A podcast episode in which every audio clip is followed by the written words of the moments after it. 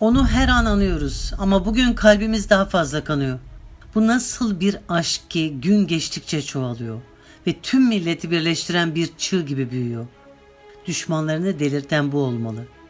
Dört bir yanımız ateş ve emperyalizm tıpkı onun yüzyılında olduğu gibi her yanı kana boyuyor.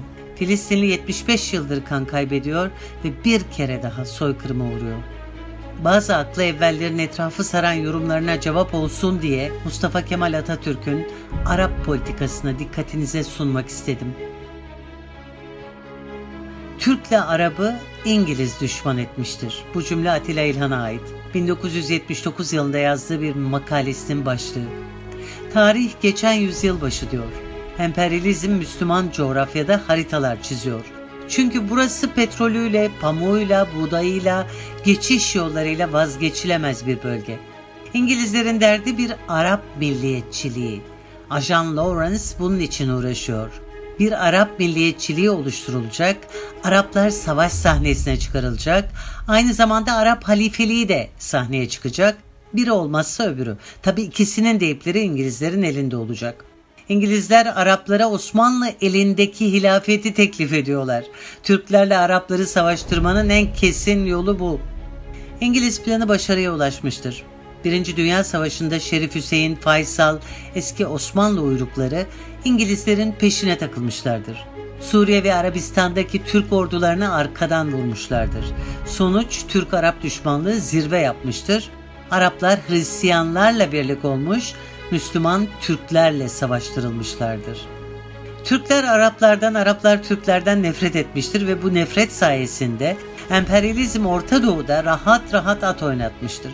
Bu nefret sayesinde Batılılar ikinci paylaşım savaşı sonrası Siyonizmi Filistin topraklarına oturtabilmişlerdir. Arap düşmanlığı o boyutlara çıkmıştır ki Filistin toprakları üzerine oturtulan İsrail devleti kurulurken İstanbul basını bayram yapmıştır. Bugüne bakın, Türkiye Suriye ile el ele vermiş olsaydı, ne güney sınırımızda Amerika PKK'yı devletleştirebilirdi, ne Gazze'de bu boyutta bir katliama izin verilirdi. Bu özel günde Mustafa Kemal Paşa'nın konuya ilişkin düşüncelerine bir örnek verelim. Tarih 24 Nisan 1920. Yer Türkiye Büyük Millet Meclisi 2. Birleşim 4. Oturum. Gizli bir oturum bu. Bakın Mustafa Kemal ne diyor? Suriye ve Irak halkı yani Arabistan 1914 tarihinden evvel bunlarla aynı sınırlar içinde bulunduğumuz zamanlar biliniyor.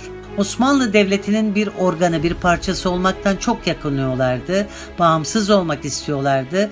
Bu amaç için çok uğraştılar. Fakat sonuç alabilmek için sadece kendi kuvvetlerine dayanmanın yetersiz olduğunu gördüler. Ve ne yazık ki hepimizi birden yok etmeyi kafasına koymuş düşmanlarla işbirliği yaptılar. İngilizler, Fransızlar da hedeflerine ulaşmak için Araplara sarıldılar.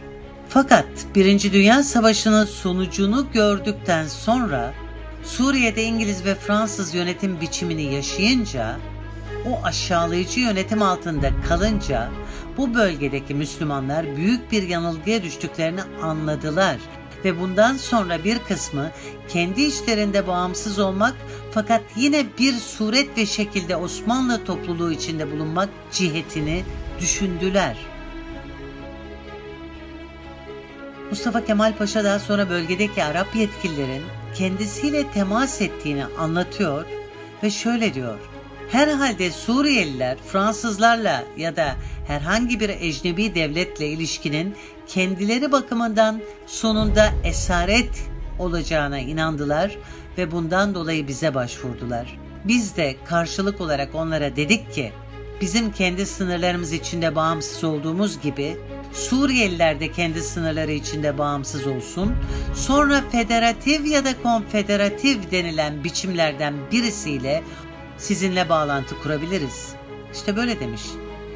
Mustafa Kemal Paşa'nın Arap politikası onların bağımsızlıklarını kazanması ve daha sonra bağımsız Arap devletleriyle bölgede emperyalizme karşı bir bütün olunması şeklinde özetlenebilir. Atatürk'ün stratejisi emperyalizmin hedefindeki tüm bu coğrafyada birlik ve beraberliğin sağlanmasıdır.